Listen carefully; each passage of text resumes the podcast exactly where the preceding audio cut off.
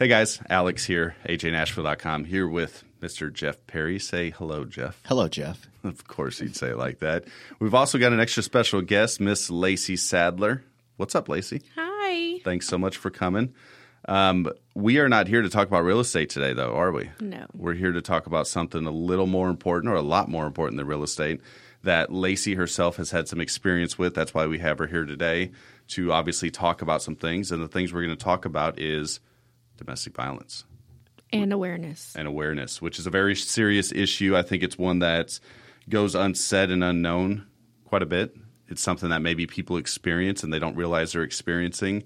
I think there's some red flags that typically happen in the beginning that most of us we become kind of numb to. Yes.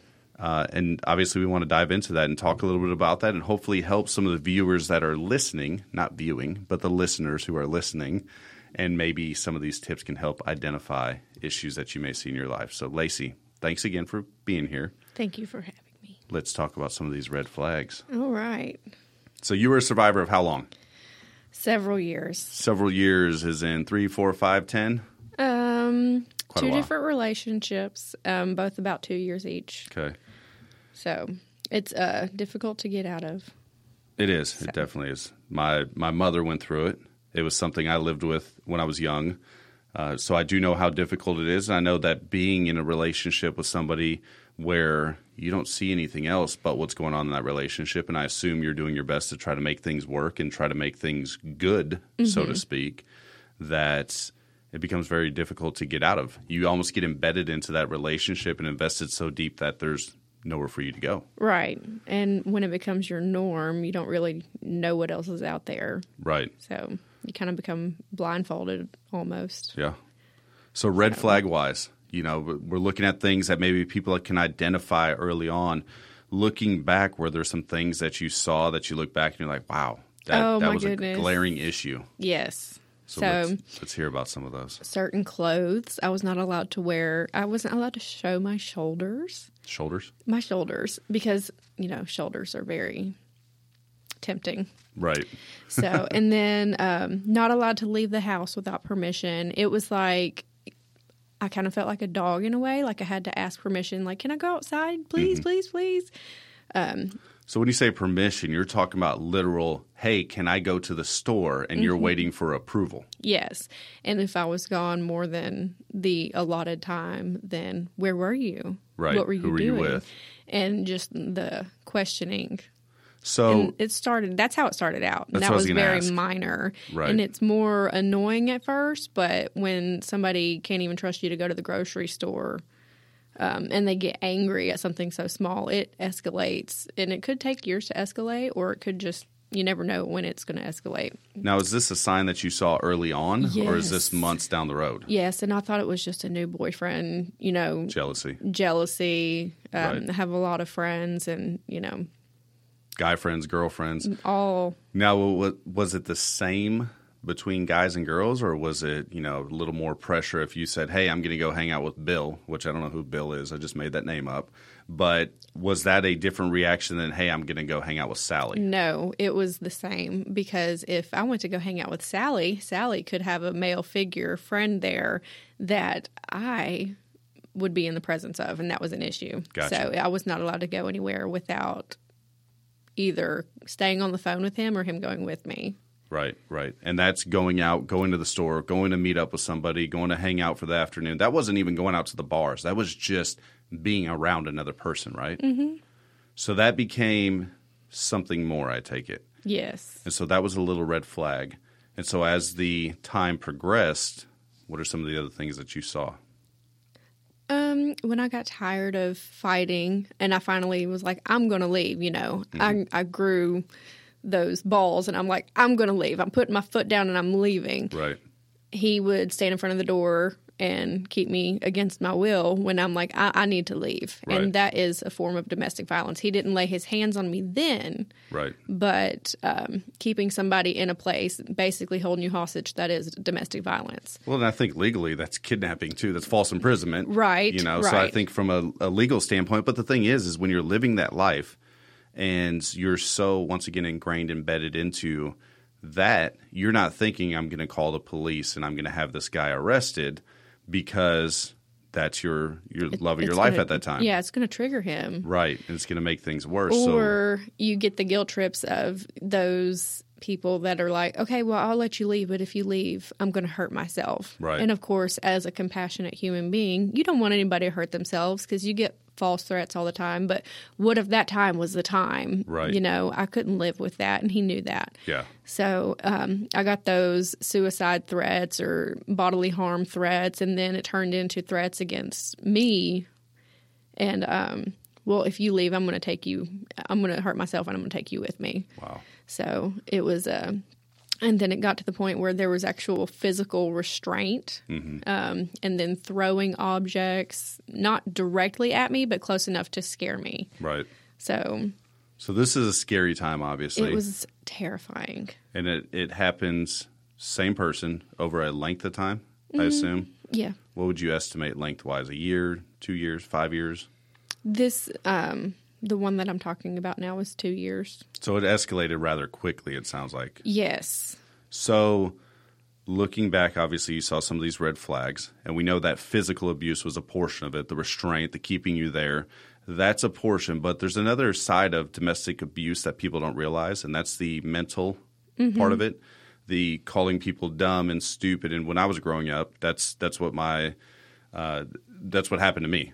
My sister's dad was, you know, you're a dumbass, you're a bitch, you're stupid, you know, and all these other names, which now it's formed me into a person that I don't give a shit what you say to me. Right. Because I got my ass beat when I was a kid, and, and that's what it was. But the mental portion of it still takes a toll on you. Oh, yes. And do you find that it takes a toll on you even today? Yes. because I think that's a big thing that I identified. You know, I used to, I used to have a temper, and to some degree, I still have a triggerable temper where you may say something that uh, you're laughing, but I'm talking about like a temper that would set me off like no other, and that's if people would call me a bitch because it was something that my my sister's dad the whole time. You're a bitch. You're stupid. right. It's a trigger. and it was an immediate trigger. I mean, we're talking about if you're a male and you called me a bitch, we're throwing hands. Oh, Unless we're friends, you know. Not even at that. Yeah, even at that. eh, well, I let people know. So people that are close to me, they know. Don't call me that because if you do, it's not going to end up well. Now I'm getting old and fat and everything else, so it doesn't end up like it used to. But it's it's a trigger term, and it's something that still impacts me today. Yeah. and and things like weight. Like I dated a girl for a while that, and I was slim back back in the day, but she would grab the edge of my stomach and be like, "What are you going to do with this?" I'm like, I don't, but it made me self conscious where I was looking at my stomach, regardless of what shape I was in, thinking, I'm fat, I got to lose weight now. You know, so I think those things carry with you and they impact you in a way where that's not changeable. You know, people have those those small things that are always a part of them. The other big thing is as a kid growing up in a household where there was domestic violence. You know, you see those things firsthand and I believe it scars people. It's something that they look at and they see and they make a decision. Either they're going to be just like that or they're going to grow up and, and live them in a different life. Like that was the one thing that I committed to myself was I was never going to be the abusive asshole that he was. I was going to be know, someone better. I did that. So, well, I, I went through the same thing. My mom was a single mom growing up. Of course, I was, you know, raised by my mom and my grandparents, Right. and my mother was in you know abusive relationships. I've seen her, you know, get beat up and everything like that too. So, that being said, it's just you know, it's it's it does affect you one way or the other. Obviously, I didn't end up that way. I'm I'm completely different than that. But um, you know, seeing seeing that does affect you, and you know, Well, we- you still have those. The, the things are still there. the The fact is, the human memory doesn't get erased, and all of a sudden, okay, everything's great. These things are gone. You know, the, like myself with the trigger terms. If you say a certain thing, it, it brings me to a certain place, and it's dealing and coping with that. And that's that's the one thing I think is very healthy about having this discussion is it allows you to get that weight off your shoulders again. Because when I did my first early episodes where I talked about my physical abuse, my mental abuse, and sexual abuse, and all the the different I mean, I'm I'm a variety of abuses. you I know? am too. So, but you get in, you actually talk about those things, and it's like taking a weight off your chest. No matter how many times you talk about it, the weight gets lighter and mm-hmm. lighter and lighter. And mm-hmm. the biggest thing is, is this conversation here is geared to hopefully help at least one person, Right. one individual that's possibly going through something similar to this right now that denies the fact, hey, this is going to get better. You know, it's okay because he or she's in a good mood today. Did you ever go through those phases where you woke up in the morning, you're like, all right, how is he being this morning? Mm-hmm. And you're analyzing the situation and you're thinking, okay, he's happy, so we're going to have a good day. And we can hold on to this moment because I'll remember this moment over the bad any day. Right, right. And that is the most damage that you can do is holding on to those good moments because you, you can't fix somebody that does that kind of stuff to you. Right, and it's it's a denial portion. It is. You know, now the one good thing that it does for us as as people in the sales field is it allows you to read people extremely fast. Mm-hmm. You can see a person walk in the door and you can immediately read what kind of mood they're in. Mm-hmm. And it was a survival tactic for me. I had to read when that door opened at five thirty.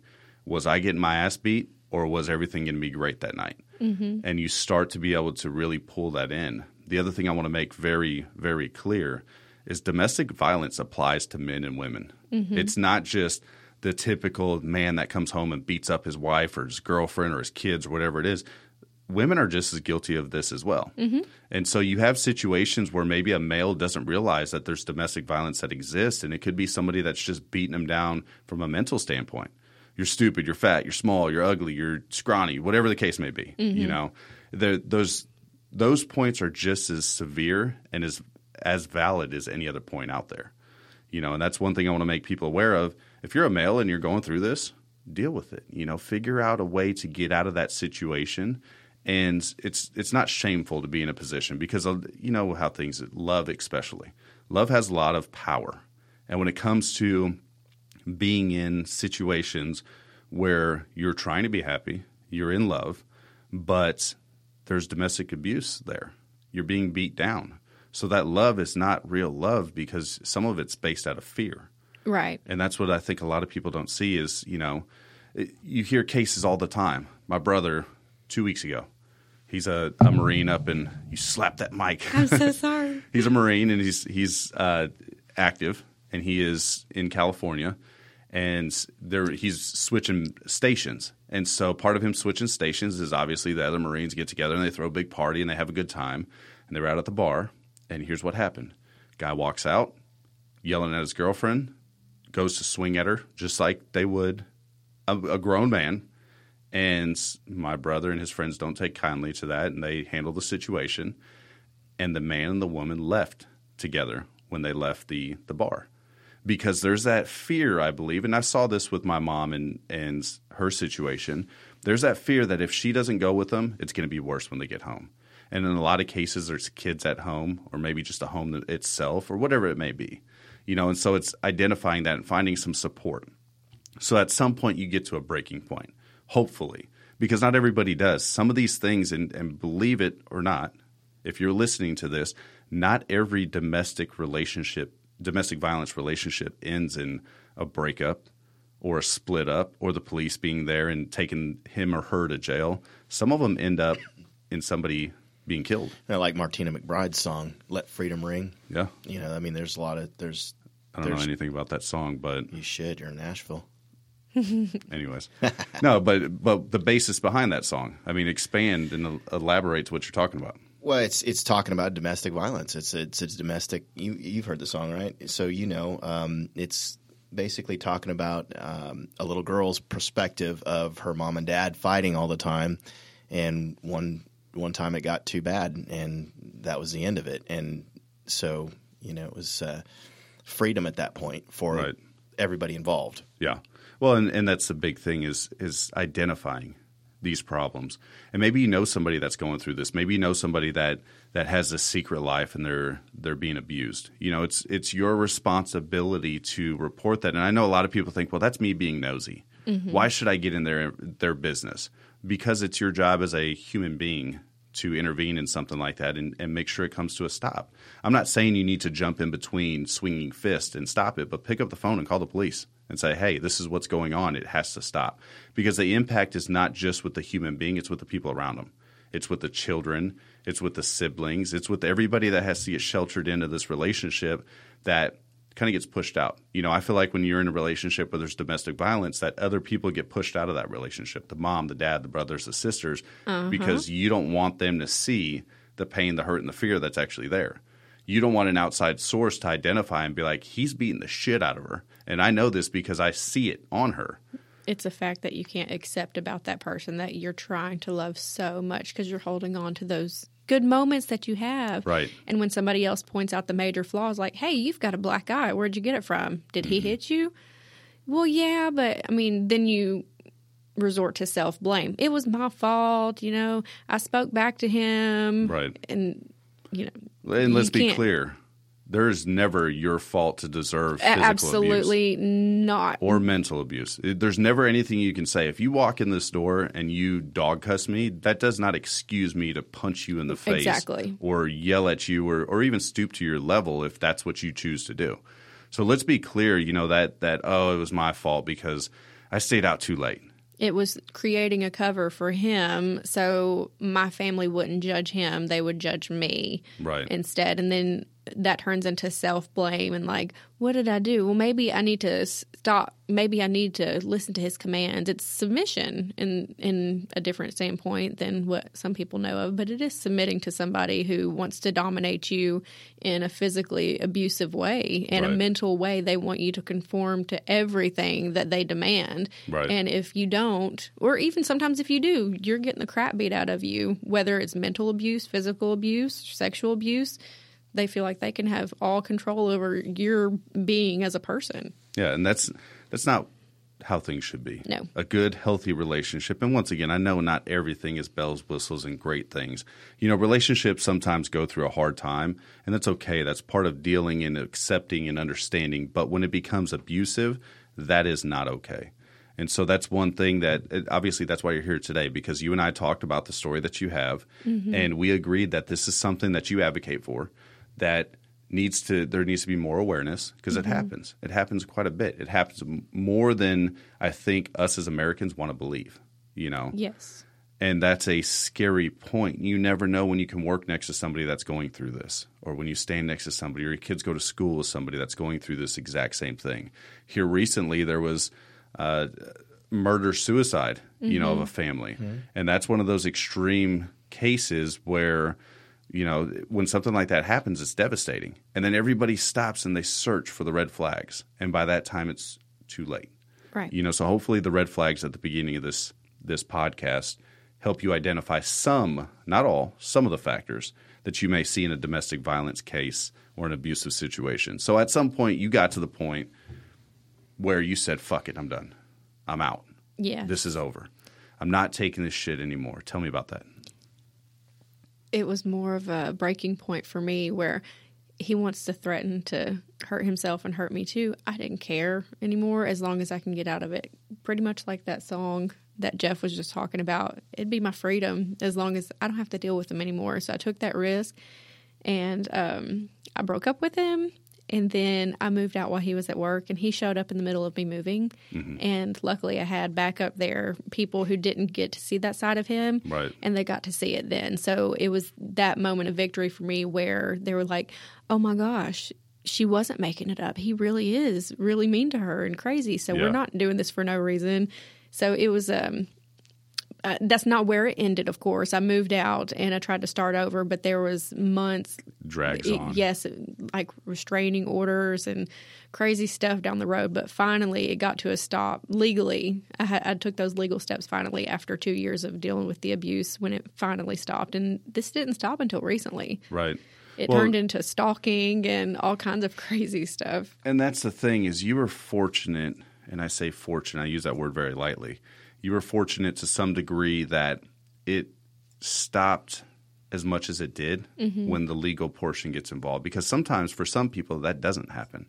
You know, they get a restraining order and the person violates that. Oh, uh, it was. and and they have to you have to put yourself in a safe place and if that means that you have to get one of your friends to stay the night over at your place for the next six months that may be what it is maybe you have to stay with your parents whatever it may be find that safe space because you deserve it for one you deserve mm-hmm. the peace of mind the last thing you want to do is walk out your door and see a car speeding away and it's his car Right. you know Well, and I didn't even realize that I was a victim until another victim had pointed out, saying, "Hey, he's abusing you." And Right. I said, "No, no, he's not. This is I love him. He would never hurt me." Yeah. And then one little comment and just kind of spirals out. Yes, and, and, you I'm look like, at it and you're like, you know, oh, he.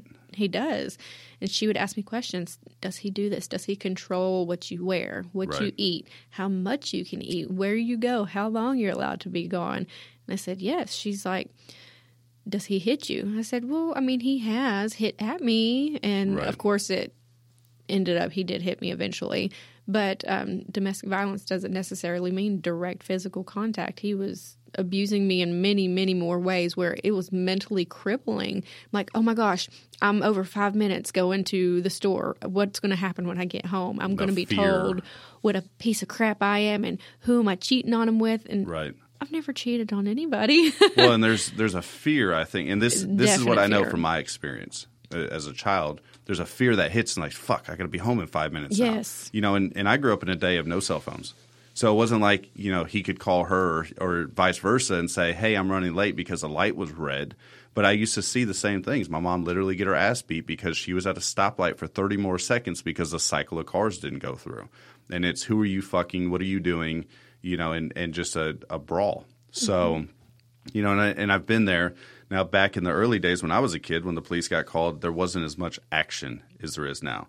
Now, one of the nice things that, that our government has implemented is if there's a domestic violence call, the state, as long as there's evidence, they're the ones that are pressing charges. They're no longer allowing victims to say, never mind, I don't want to press charges. And I think that's important to some degree as long as there's a, a valid situation there. And I think if you get in a, a situation where someone's been punched or hit or choked or anything like that, that's valid enough for me. You know, so the biggest thing is is is reaching out to people. If you're a person that's been through something like this, find somebody to confide in, to speak to that knows what's going on that can hopefully help you. You know, and, and one of the things that you went through is a support group where other mm-hmm. people that that have been victim of domestic violence were able to speak and did that help you from at least a dealing with it level? Yes, I didn't feel as lonely. Right. Because when you're in one of those situations, you're forced to be alone. Yeah. They're your only friend. And so relating with people who had been through that was more encouraging. And Right. now I, I stood up for it. And when I got into new relationships, I immediately saw those red flags and I was like, nope, I'm out. Yeah, Bye. See ya. So I wasn't going through that again. Yeah, exactly. So I learned a lot, but I grew from it. But many people don't get to do that Right. because they're still either stuck in that situation or they're becoming abusers themselves because they don't have another outlet. That's all they know. Mm-hmm. And I think that's also a big issue. Um, if you're a victim of domestic violence, get help. There's help out there. Just don't become that person that abuses people because you are so angry. right. And that that's a big thing. Well, yeah. Get out there, get some help, reach out to some of your resources, people Mm-hmm. that you need. Obviously, if you're local, if you're listening to this, you're more than welcome to reach out to any of us. You know, from a legal standpoint, there's not a whole lot I can do besides listen and Mm-hmm. hopefully point you in the right direction to make sure that whoever's hearing this can get the help that they need. Yes. Um, you know, and, and go out there and find the help. If you're a child and this is going on with your parents, reach out to somebody at your school. That's what happened with me. I used to get the shit beat out of me every single day. And one day, my teacher's like, You're getting suspended. We're sending you home. And I broke down and started crying. And the teacher's like, Why are you upset? You know, and I was in like third grade at the time. And they took me to the principal's office. And this is back in the day where they could. They would search you right there. I mean, they pull your clothes off right in front of everybody. Oh but I was in the principal's office and I had bruises all down my back, my legs, and everything else. And they called the police in. The police came, they saw everything, they filed a report. Police were at my house, and I had to show up afterwards. So here's, you know, him sitting on the, the couch with the police there, my mom in the room, and here I am walking in from school, knowing that the cops were there. In my case, they didn't get arrested. They didn't arrest him. They didn't tell him to leave. So I had to deal with that because it was it was sent off as he slides down the stairs, and that's how he got those bruises because we were in a two story condo. And I did. I used to slide down the stairs, but that's not where those bruises came from. So this is definitely something that's taken a little more seriously, thankfully. And it's something that nobody should have to go through. And if you are a victim of domestic violence, please use your resources, reach out to somebody, support groups, tell somebody you can confide in, reach out to your parents, reach out to a stranger. Nobody needs to go through anything like this. So, any closing words? No? You mm-hmm. okay? Yeah. All right. Well, I don't have anything else to say, but get help. yeah. Notice So- the red flags. Listen to your friends. Yeah, listen. when they say get out, most of the time they're right. Well, and it's it's easy to shrug that off. Yes. And it's easy to. But if you have a friend that you think is going through this, reach out to them. Reach out to them and make sure that person's okay. It's our duty and our responsibility as human beings to look out for each other. Yes. So make sure you're looking out for other people. Lacey, thank you so much for sharing such an intimate portion of your life with us. Thank you for having me. I know you're doing it for the right reasons. Listeners, I hope that you've enjoyed and I, I hope that you're listening to this and you've identified if you are indeed in a situation like this. I've identified some things that may be wrong with your current situation, or maybe you have a friend or somebody that you know that's going through this. Highly recommend they reach out for help. Thanks again for tuning in. We'll talk to you soon.